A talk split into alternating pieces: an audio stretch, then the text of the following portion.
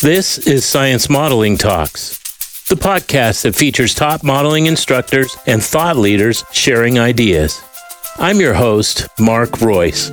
I want to remind you to visit sciencemodelingtalks.com, where you can access a lot of extra content and learn more about us and the American Modeling Teachers Association, the professional organization that we promote. Okay, let's get started with today's episode. My guest for this episode is Dr. James Vesenka. He's known as Jamie to his friends and Dr. V to his students. Jamie had been teaching physics for three years at California State University, Fresno, when he was introduced to modeling instruction and attended a five week workshop at the University of California, Davis in 1998.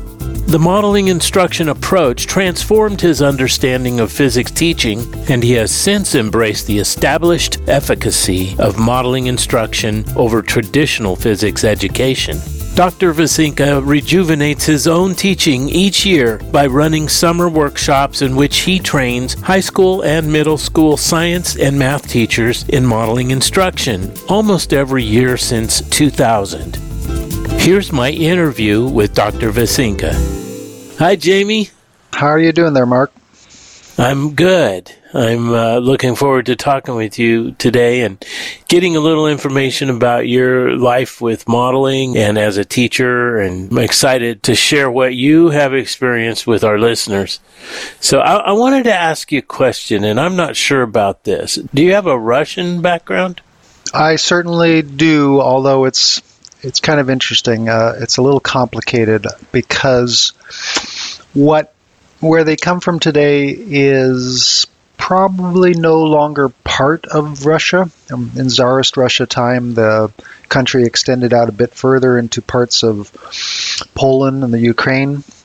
And so I think technically my grandparents are um, uh, both, there's a Polish descent and um, Ukrainian descent. The last name is actually Ukrainian.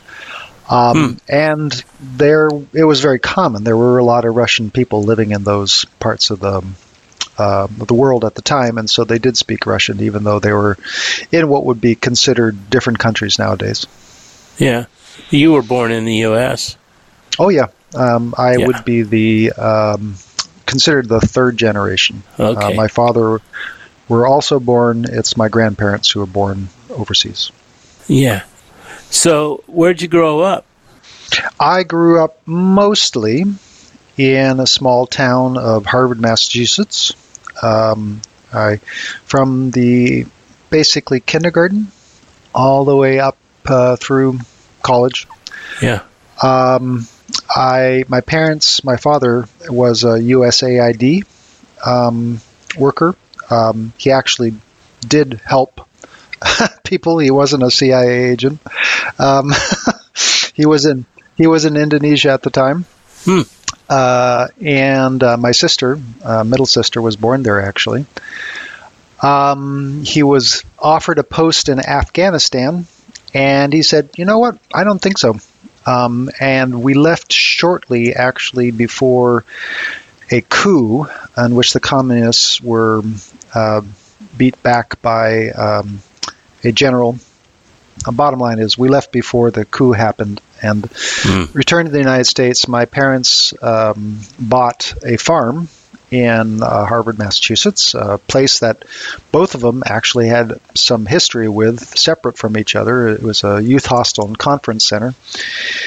And the family there, the owners were interested in uh, doing missionary work in Kenya, and they were looking to sell. And my parents came at just at the right time, and huh. um, because it was a youth hostel, uh, we had people from all over the world visit us. It was a really fun way to grow up.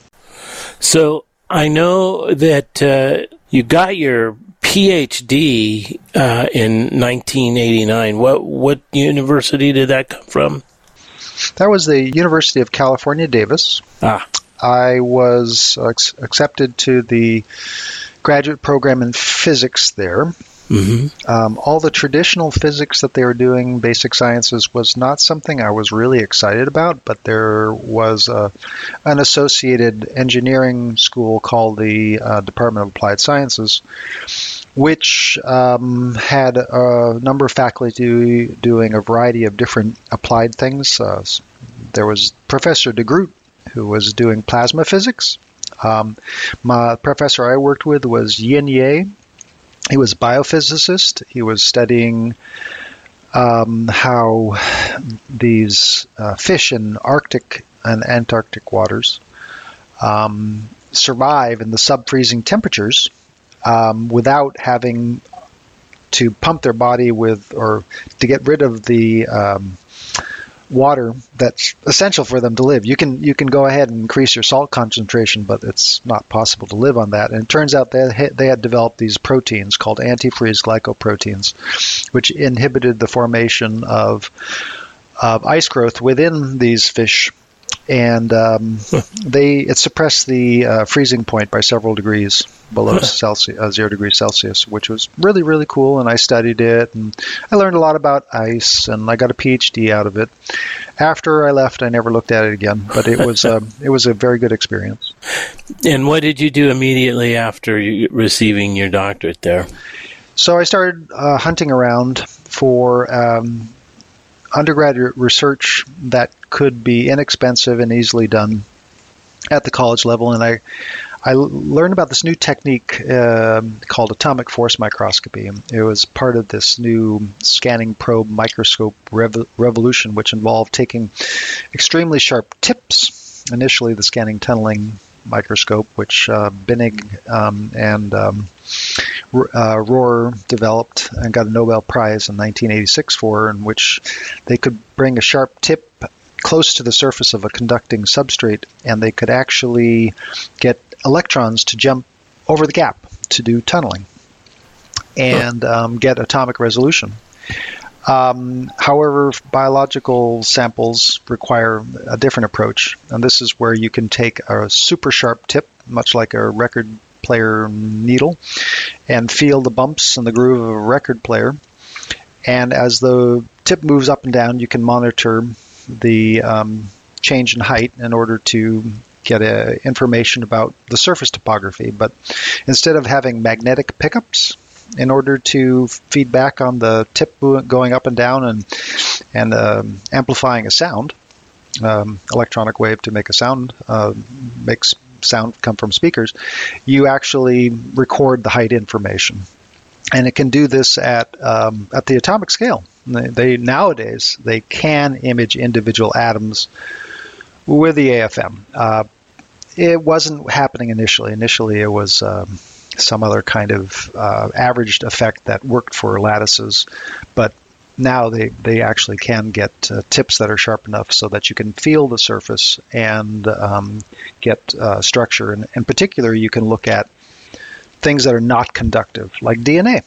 And that's where I actually started um, after I, I, took a postdoc um, at first at the University of New Mexico, then at um, University of Oregon with Carlos Bustamante, and uh, after two years there, I moved on to Iowa State University, and I worked with Eric Henderson, and got um, and did most of my research there.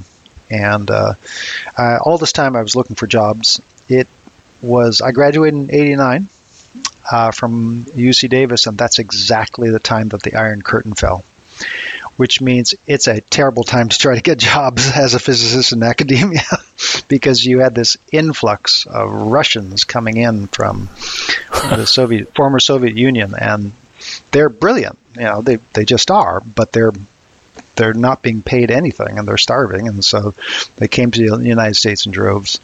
Um, I actually applied for a job at Amherst um, College in Amherst, Massachusetts, and I was one of 825 applicants.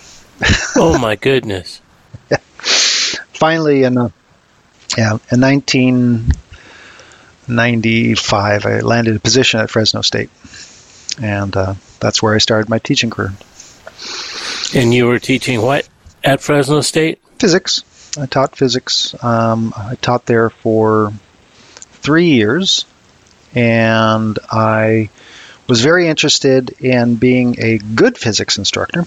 Um, I had just learned from a good friend there, um, whose name uh, lose me right now, but it'll come back at some point. Um, he was the um, director of the, uh, the, demonstration equipment, and um, he'd told me about this thing called the Force Concepts Inventory, and it's as a way to assess how your students are doing. And so I, I, I took it out and I tested. I pre-tested the students. I post-tested the students.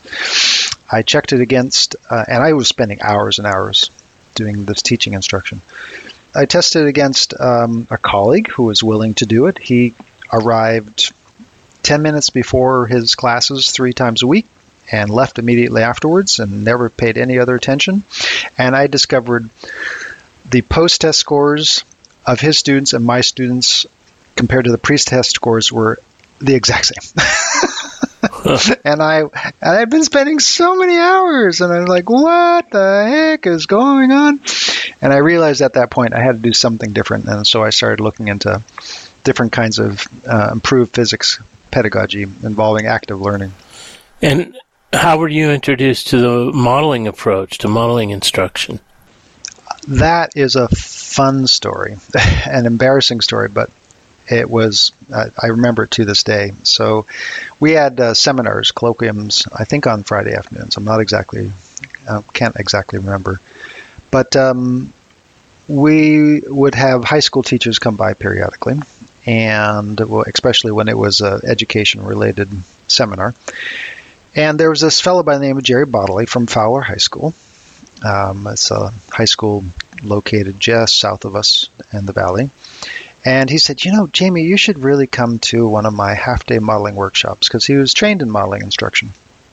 So I said, Yeah, sure. So finally, I got there. I took a bunch of graduate students. Fresno State had a graduate program, and we bundled in the car and we headed on down there, even though the weather was really ominous that day. We got one of those very rare thunderstorm type of days. Um, and um, I, I showed up, and we broke up into groups and we started doing this active learning stuff. We were working on the modified Atwood's machine. We were trying to study um, how the acceleration of the um, modified, you know, the cart depended upon the force uh, pulling on it or the um, mass of the cart. We're doing these um, two different experiments, and um, we were building all the knowledge, and we were doing the force diagrams on these new things called whiteboards. I'd never seen them before. Um, there was a really for me, that was like, oh, wow, I got to bring these into my labs at Fresno State. And I drew some force diagrams on the cart and the weight, uh, the mass that's falling, attached the string between the two. And I drew acceleration vectors for the two, and I, I, knew I knew Newton's second law: the sum of the forces equals mass times acceleration. And of course, if you're going to have, it only makes sense that if your mass is bigger, um, you're going to have to have a different acceleration. And I, I showed acceleration vectors for these two objects, which were attached by the same string, but they were different values. and when I, I was asked to present and explain this and try to rationalize it, I, I froze. I was like, this doesn't make any sense. How can this possibly be? And I, I realized at that point that, oh, I can see the mistake I made and I had to learn more about it. And I tried. I, I found out about modeling workshops, and I enrolled in one the following summer at University of California, Davis, which was nice. Um, it's a five-week workshop, and um, uh, it was on mechanics. And boy, did I learn so much about mechanics! It was interesting to note that after, even after teaching for four years, uh, and having gotten a PhD in physics with involving very high levels of mathematics, that uh, my my my core conceptual understanding was very weak, and uh, modeling allowed me to recover from that. And the following summer, spent four weeks uh, working doing action research on waves, and what action research was all about was actually learning how to make models yourself to work in the classroom for your students, given the materials that you had. And so the rest was history. Uh, it was really fun. It's interesting. You said you first learned about the force concept inventory and before you were introduced to modeling. Is that right? Yes, that is correct. And it's interesting. I believe Dr. Hestenes was kind of key to the force concept inventory. Oh, yeah. And he's also considered the father of modeling. So you kind of, that's interesting that you were uh, introduced to both of those things uh, kind of in that order. Yeah, the person who introduced me to it is Roger Key. Uh, ah. And he had been, he was actually um, from Kansas State um, and he'd worked with a um, very famous physicist there, um, Dean Zollman.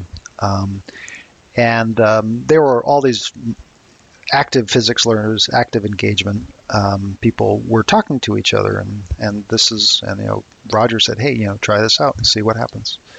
Yeah, and it made a big difference. You went to Davis for that five week workshop. Is that? I think that might have been the same one my wife went to. Is, I was going to say. Did you meet Brenda? I, I, that's I think that's where I met your wife, Brenda. Yep. Yeah. Um, at that particular workshop. That was a little while ago. yeah, there was a lot of very successful graduates from that workshop. Um, they went on to do modeling instruction all over the United States. Yeah. Uh, Mark Schober uh, and was at uh, went to New York eventually and mm-hmm. set up a very large program there. So most of the people I interview for this program are high school teachers, or some, I have a couple, a few middle school teachers. But you're at the university level. Talk to me a little bit about modeling in the university setting, how you employed it, kind of the. Just tell me a little bit about that and your experience. Well, uh, one of the first physics education research grant I got funded actually was an NSF CCLI, Course Curriculum and Laboratory Improvement. Hmm. And the award um, supported um, the funding for training of physicists in modeling instruction. It was while I was at the University of New England. And uh, I part of what I was to do with the funds was also to adapt and implement the instruction to the college environment. And um, the idea being that there was perhaps a little bit higher level of sophistication expected in the college environment than the high school environment. And of course, now I, I know that that it, it's really so dependent upon where you're at. There are some high schools in this country who graduate students that uh, are just extraordinarily well prepared to do physics. And yeah. uh, there's a lot of colleges which barely get them off the ground in terms of um, what would perhaps be considered physics first at some other places. Um, it turned out to be a pretty good fit, just making some marginal changes um, uh, to include additional curricular items that were uh, expected of the college students, just to take the the, the standard modeling curriculum and um, make it work in the and the college environment. The challenge with the college environment initially, of course, is we don't have studios. We have a lecture and we have a lab, and that is just a, a horrible, horrible situation in order to try to have students learn about this because it's quite difficult for them to get anything out of the lectures and most of the learning I always felt was being done in the labs. Um, but I attempted. I attempted to have students do problem solving and whiteboard presentations in the lecture classroom we kept the um, this, the uh, presentation of ideas to a minimum, and they were meant to support laboratory activities. So they had to do the labs first before we would go ahead and discuss it in the uh, in the classroom, and then have them do activities based on it.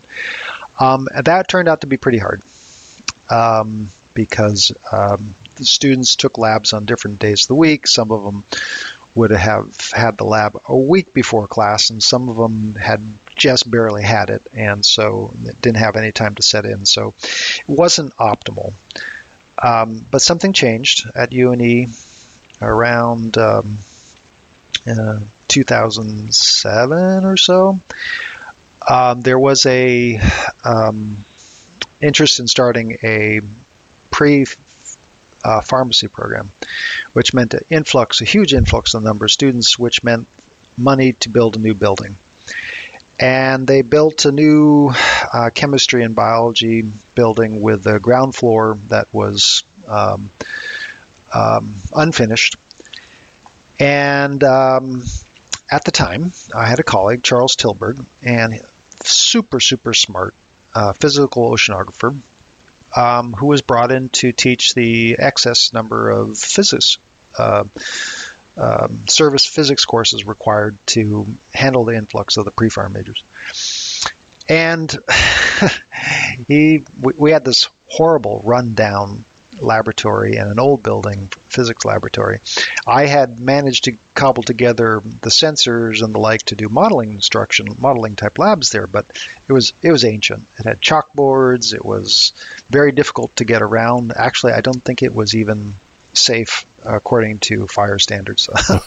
they were they were they were very lucky that it yeah. did get shut down, but it only handled 18 people, and um, uh, since Charles was extremely successful at grants, he had the ear of the dean, and he told the dean, "You know what? These physics labs are terrible. They're so embarrassing to show prospective students to come. Wouldn't it be nice to have some new physics labs in the basement uh, in the lower section of this new building because it's not being used?" And so he persuaded the dean to do that, and over my um, complaints because they went from 18 students to 24, and when it comes to uh, studio environment, smaller I felt was better, but they cranked it up to 24 students, and uh, we got two labs, and I did the math very quickly, um, and showed you know what with the number of instructors and lab um, lab uh, teachers, we could just go ahead and divide these these uh, labs up and not have any lecture at all. Just have studio physics because hmm. we had enough staffing to do it, regardless of whether it was lecture lab or just studio.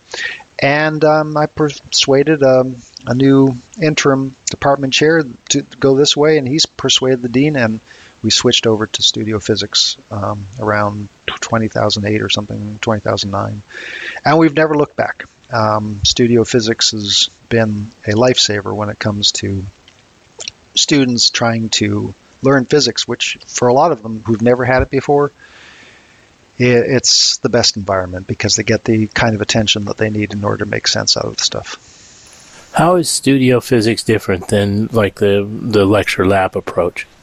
Oh, it's it's hugely different. Studio physics for is, is more similar to the way modeling is done in the high school level. You know, that you come into a physics lab hmm. and you get your lecture, and uh, in, when I say lecture, I mean short discussions that lead in that lead into the students participating and then having Socratic dialogue with them in order to explore different kinds of physical concepts. Whereas the the lecture is literally, I, I, at one point, I had hundred students in, yeah. a, in a large uh, space and even back then, they were spending starting to spend a lot of time on their phone. You know, the phones were getting smart enough to connect to the internet. It wasn't a it wasn't a very healthy environment, right? Um, and it was hard to keep them engaged all the time. I understand that. So you're at the University of England, and this is from what what period of time? I started in 2000, and I'm still there today. Okay. Well, you're in Germany right now. How did what's? I'm on, in Germany on sabbatical leave. Yeah. Oh. Yeah. So uh, okay. you know, as as a college professor, you get the opportunity for sabbatical leave periodically. Uh, I actually took one here for a full year in 2005, six. Um, actually, only half a year in Germany. This time, I'm taking a full year off in Germany, and um, it's really helpful because I really can stay focused and and um, work on one particular um, project. Um, when I which is at, what what what's that project? I'm doing atomic force microscopy of four-stranded DNA, quadruplex AFM, and I'm also making the addition of I'm trying to attach gold nanoparticles to it The group that I have has found ways to um, excite gold nanoparticles with visible light and get a small wavelength shift. It's called local surface plasmon resonance. And that change in color, of course, spectrometers, very inexpensive, very cheap. And this is a fabulous technique. It's being routinely used now and actually for diagnostics. Um, you attach these gold nanoparticles to uh, antibodies, and they you can figure out uh, just from color changes whether somebody's infected or something like that. that. That's the hope for it, and they're doing a lot of studying in that area. But I'm actually doing the what does it actually look like? Because the AFM can actually see the gold nanoparticles, it actually can see the DNA or the antibodies or whatever. So this gives us an opportunity to confirm what's being seen with from the spectra with actual uh, images of what the structures look like. Huh. Wow. Right now, I've got two projects that I'm going to I have some preliminary data for. I'm going to start writing up an outline for some papers. I think one of them will be chemical education, the other one will be a surface science paper. And if I can get those two done, I think that would be pretty successful. I'm also introducing modeling to um, colleges over here in Germany. I'm going to be going in the beginning of February down to um, uh, Fachhochschule in uh, Rosenheim and um, teach a course to a bunch of physics professors, uh, a modeling a half day workshop to uh, some physics faculty at Rosenheim. That's cool. Um, and have them explore the idea of active learning, which is uh, fairly uh, novel to them right now. They have no experience with uh, this kind of active learning instruction. Need to share with them the resources available at the AMTA. Yeah, I will. I, I absolutely yeah. will. Yep. Yeah, and of course our podcast that we have quite an archive of, mm-hmm. of interviews course. that they might find interesting. So that's really cool. Hey, everybody. We'll continue with our interview in just a moment. But I wanted to remind you that the American Modeling Teachers Association has been transforming STEM education since 2005. The AMTA teaches an instructional strategy, modeling instruction, which builds conceptual understanding, improves classroom discourse, and engages students in the learning process. The AMTA will soon announce our slate of virtual and face to face courses for 2022. Hosts are beginning to schedule modeling workshops in different regions of the country. Details will be updated and registration will be open soon. You can see a full list with details as they become available at modelinginstruction.org slash professional dash development. That's modelinginstruction.org slash professional dash development. Don't forget the dash. Okay, back to our interview. Hey, I wanted to ask you, um, in reading your bio, I, I noticed that you're actively involved with teaching physics to life science students mm-hmm. who are mostly like coming from a biology background and stuff. Mm-hmm. Talk to me about the, uh, well, you called it the IPLS movement, Introductory mm-hmm. Physics in the Life Sciences movement. Tell me a little bit about that and your involvement there. Mm-hmm. Well, IPLS had its um, Genesis, probably in the early, in the late, early 2010s. I, I want to say 2011, 2012, 2013. There were different groups of people who were recognizing that, you know what, biology students are required to take physics, but it's probably only one year that they're going to take maximum how do we optimize it? Because if you teach the traditional sequence that is taught for physics majors and engineers, it's not terribly useful for them. Um, hmm. Most of the materials that are covered, they'll never ever see again. Um, what is the best content for them to look at? And there's this particularly this group um, uh, led by Joe Redish over at um, University of Maryland which develops a um, a uh, it's called Umberg University of Maryland Biology Education Research Group, and they develop a introductory physics course specifically tailored to their biology students who are going on for various types of life science careers. Hmm. And they develop a pile of laboratories that are definitely out of the usual mix. In fact, if you take a look and you speak to a biologist and, and, you take a look at the curriculum, there's a lot of things that really are never ever seen by a biologist. They never look at circular motion. Okay. Projectile motion, meh. I mean, there are definitely exercise science majors might do that simply because they deal with sports, but the average biologist, no. And furthermore, all they really need is a good understanding of speed and velocity, acceleration, and unbalanced forces. They're really not necessary. Um, if you do some biomechanics and you're interested in the actual uh, motion, uh, then you can make an argument for it. But I'll tell you, the linear accelerations that we talk about are when you go ahead into rotational systems, they're they're far more complicated, and um, so you you have to be um, very careful uh, on how you approach that. But a lot of these sacred cows that we normally cover, especially like magnetism, not necessary at all in biology because it's hardly ever used. There's only a few very uh, small applications. And so to do a good introductory physics for life science course, you want to get rid of those things that aren't going to be necessary and cover things that really are. Right. Okay. Um, levers are pretty good because there's good um, analogs when it comes to uh, basic biomechanics, uh, how your arms and um, muscles and leg muscles work and stuff like that.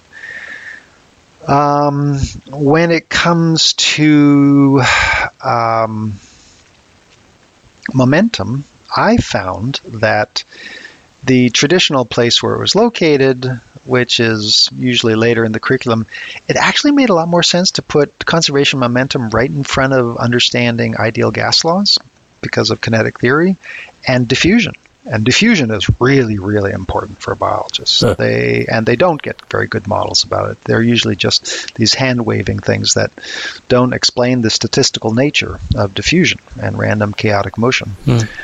Um, fluids is super important, and what I just discussed, ideal gases, uh, gases are fluids. Um, it leads into a really important point that fluids are almost never covered um, in college, and when they are, they often include a lot of emphasis on Bernoulli when it comes to dynamics, and it turns out the Bernoulli relationship is often misapplied to physical problems. Um, one that I like to point out is uh, if you take a beach ball and then you take a leaf blower, and then everybody can balance it on the beach ball above the leaf blower and, and tilt it at an angle. And the uh, speed of air coming out of leaf blower is really fast. huh. You know, up to 110 miles an hour, right? Which is about 50 meters per second. That's the reason why I chose that number. And if you go ahead and use the Bernoulli relationship to estimate what, um, how large a mass, a 40 centimeter object, you know, like the size of a beach ball, could be lifted up, you you get this absurdly huge number, 15 kilograms. Hmm. That makes no sense whatsoever. Okay. Um, and that's when I realized, oh, the Bernoulli was being in inappropriately applied. And it, actually, they do this a lot in physics textbooks. Uh, they're getting smarter about it. Um, the uh, one of the worst ones was understanding airplane lift, which is not about Bernoulli; it's about attack angle. Huh. In other words, just the wing being like this, smacking into air molecules and pushing the wing up. It's very simple.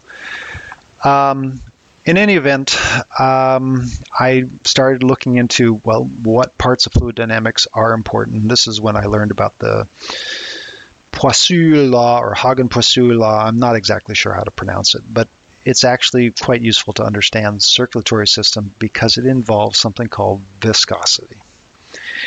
And there is a, a point in which um, chaotic uh, turbulent effects and laminar effects um, start to switch, and that's described by something called a Reynolds number. And these are all fluid dynamics terms that I started to learn about and realize, you know, this is what they need to know because when I spoke to anatomy and physiology teachers, say, "Oh yeah, I'm so glad you're covering that," because they they don't get any deep understanding of it in their biology classes. So it was pretty cool. I also learned from that that there's in fluid dynamics and in circuits there's a lot of analogs and so covering electric circuits is a really good segue um, to help p- students understand fluid dynamics wow. because the resistances due to viscosity can be treated in a fashion similar to um, the resistance that uh, impedes the motion of electrons through a circuit. You mentioned in uh, the the bio that I read on you that uh, something you discovered this thing called physics in a box, uh, IO Lab. That's kind of a cool thing. Maybe share with our listeners. Sure, Tim Stelzer and um, this fellow by the name Mats Selen. Uh, they're in Illinois, and they've um, they were trying to develop uh, a tool that could be used by their engineering majors to do hands-on data collection at home and they got some NSF uh, funding in order to build these things. And actually, I learned about it because I was on a uh, National Science Foundation review panel, and I said, "Oh wow, this is awesome! I want to learn more about this." So I contacted them um, afterwards, and uh, it was uh, it was amazing what they were doing. Uh, they were already several generations into the development of it. Um, and they had come up with this box that has a dynamics wheel, so you can measure position and time data um, at 100 hertz, which is still better than any other major uh, physics suppliers out there, which is really shocking. Um, but it makes fantastic. It just collects absolutely amazing uh, position time data, which means you have excellent velocity and acceleration versus time data. Um, it's got a force sensor on it up to plus or minus 10 newtons. It's got a three axis magnetometer, three axis accelerometer. Um, it's got a microphone and a, um, audio generator. Um, it's got um, a circuit set up there so that you can connect up to do circuit analysis if you want to. Um, um, it is oh, it's got a pressure sensor built inside, a barometer, hmm. and um, it uh, it runs off of a radio frequency signal, which means that you, it's completely disconnected by no no wires or anything like that. And um, in fact, it was one of the one of the things they were surprised to learn when I said, "Oh, I can use this to do hydrostatic pressure, which is one of our laboratories that we do." I would take the iLab, I would put it inside Ziploc bags. I triple Ziplocked it, and I shoved it down into a very tall tube of water, and as long as it's plastic, you know, like a, one of your plastic four liter types of uh, graduated cylinders, um, it did a fabulous job of measuring pressure as a function of depth, even though it was immersed in the water. Uh, send us radio frequency signal out to a dongle, a USB dongle attached to your computer, collects just amazing data. Hmm. And um, when it came to the pandemic, when other people were scrambling to figure out what the heck they were going to do, we had a small cache of them, and we just set it up so the students could take them and um, do their own experiments at home when we had to have lockdowns. Huh. And um, following year, we had them rent them and I trained everybody in my group on how to use them. So we had a much more smoother transition into um, into the uh, um, COVID pandemic environment than a lot of other physics groups had because we were already I had already been actually working on. Um, I, I called it pandemic planning, although I never expected to actually use it. Um, it was actually designed for an online course, and uh, having a, an inexpensive uh, physics in the box unit is essential for good hands-on uh, um, learning and um, to do it remotely. Hmm. And this this is exactly the perfect tool for it. And um, so, yeah, I'm a big advocate for it because it, it really takes very high quality data and uh, it's easy to operate. And the software does a lot of great stuff. It has this Fourier transforms built into it so that you can analyze your sound spectrum. It's pretty cool. Wow. Sounds really neat. So, uh, any other cool uh, tricks and tips you want to share that you've learned? Other than to say that you definitely need to have a good sense of humor because we live in a pretty challenging times right now. And and um, if you can keep your students engaged um, and be excited um, I think that you know that serves more than just about anything else. So yeah. yeah the classroom really needs um, teachers who are really engaged with what they're teaching and relationally mm-hmm. connected to their students. Mm-hmm. Uh, it is, I think, more and more critical in these days with relational disconnection that's happening everywhere. You know. Yeah, so. it's it's very challenging right now, and um, so I'm I'm glad I'm not teaching this year because I know it's been extremely hard on everybody. They're exhausted. Um, but I'm girding my loins, so to speak, to get back in there when I return, and uh, uh, and we'll we'll just have to see where how the pandemic pans out. Um, I think having these iLabs are going to be very helpful for students at home because I my suspicion is is we're not going to be able to have um, we'll have to go to back to partial classroom sizes again. So, uh, can our listeners to find out IO Lab about more about it and how to get a hold of them? Is that something they can just Google IO Lab? Yeah, I'm I'm actually looking it up right now. IO Lab Science is what it's called. Uh, IO Lab Science. Yeah. So this is Macmillan now is uh, uh, has supporting the the hardware and the software. The software is free. Got it. Yeah, if you just type in the iLab and do a Google search, you'll find it. Okay. Um, cool. And Mats Selen's kept a very large repository of iLab materials hmm. that are on his website. I think everything has been transitioned over to the Macmillan site um, because they did purchase it. Okay. I, I wanted to check in with you. The NCLB you you've got a couple. You you mentioned having a little bit of a problem with that. Uh, you want to talk to us? A little? It's really hard to be positive about No Child Left Behind. Um, at the time it was done, I know that there clearly were good intentions, but because you dangled um, accreditation and um, and money at the end of it, you know, carrots and sticks um, it was abused.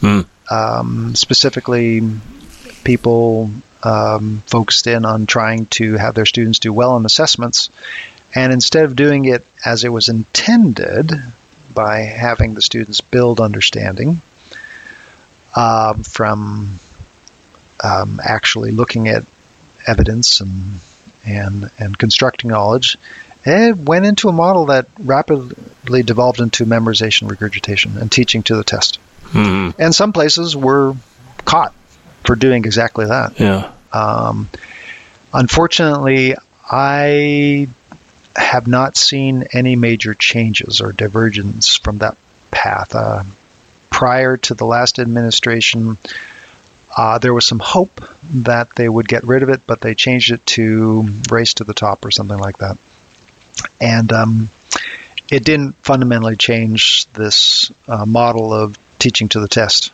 And so, what happens in the college environment is oftentimes the first students are uh, have actually been challenged and asked to uh, critically think and look at evidence in order to try to um, um, answer questions about or make decisions on how things will behave. Um, they're used to getting equations and plugging in numbers and getting numbers out, out, and thinking that that somehow is physics. And of course, there's a lot more to it than that.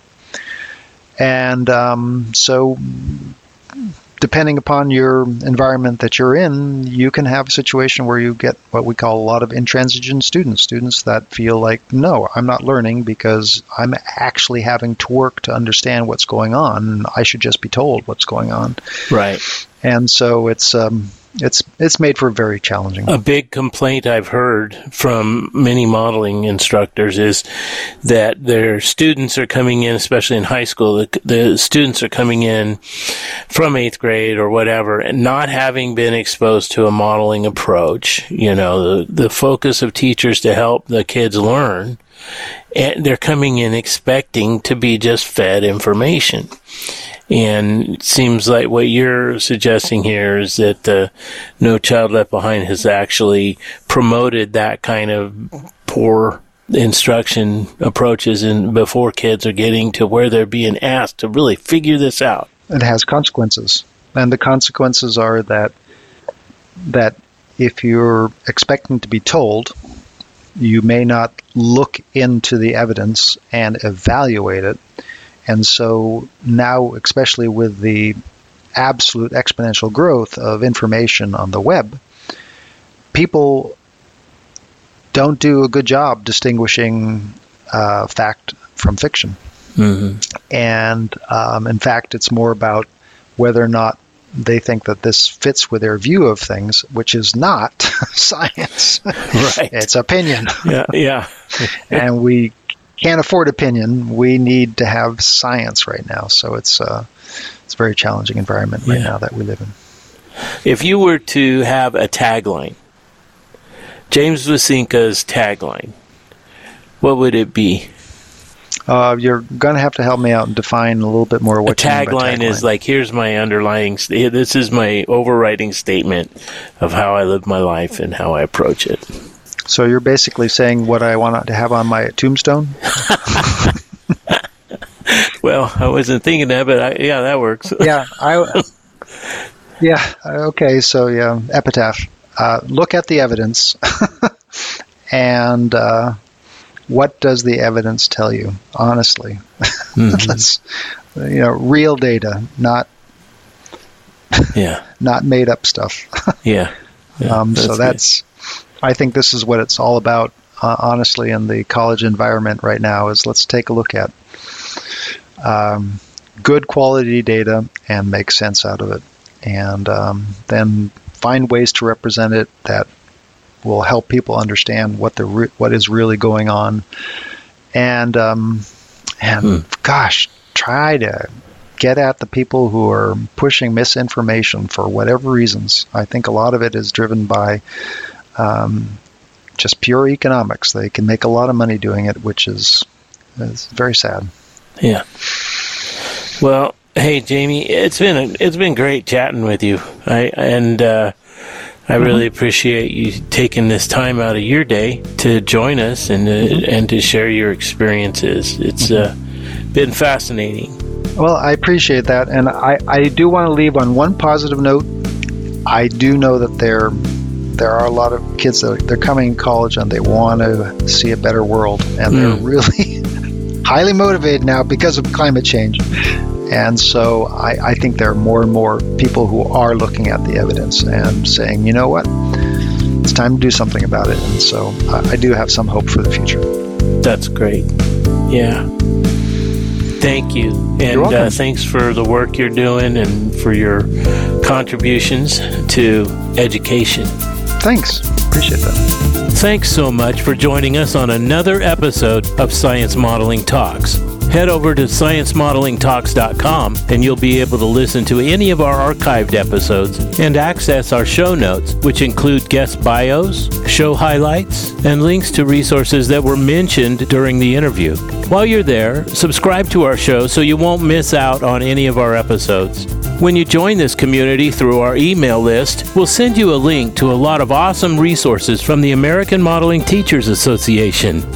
Okay, so that's our show. As always, remember to keep striving for excellence in your classroom.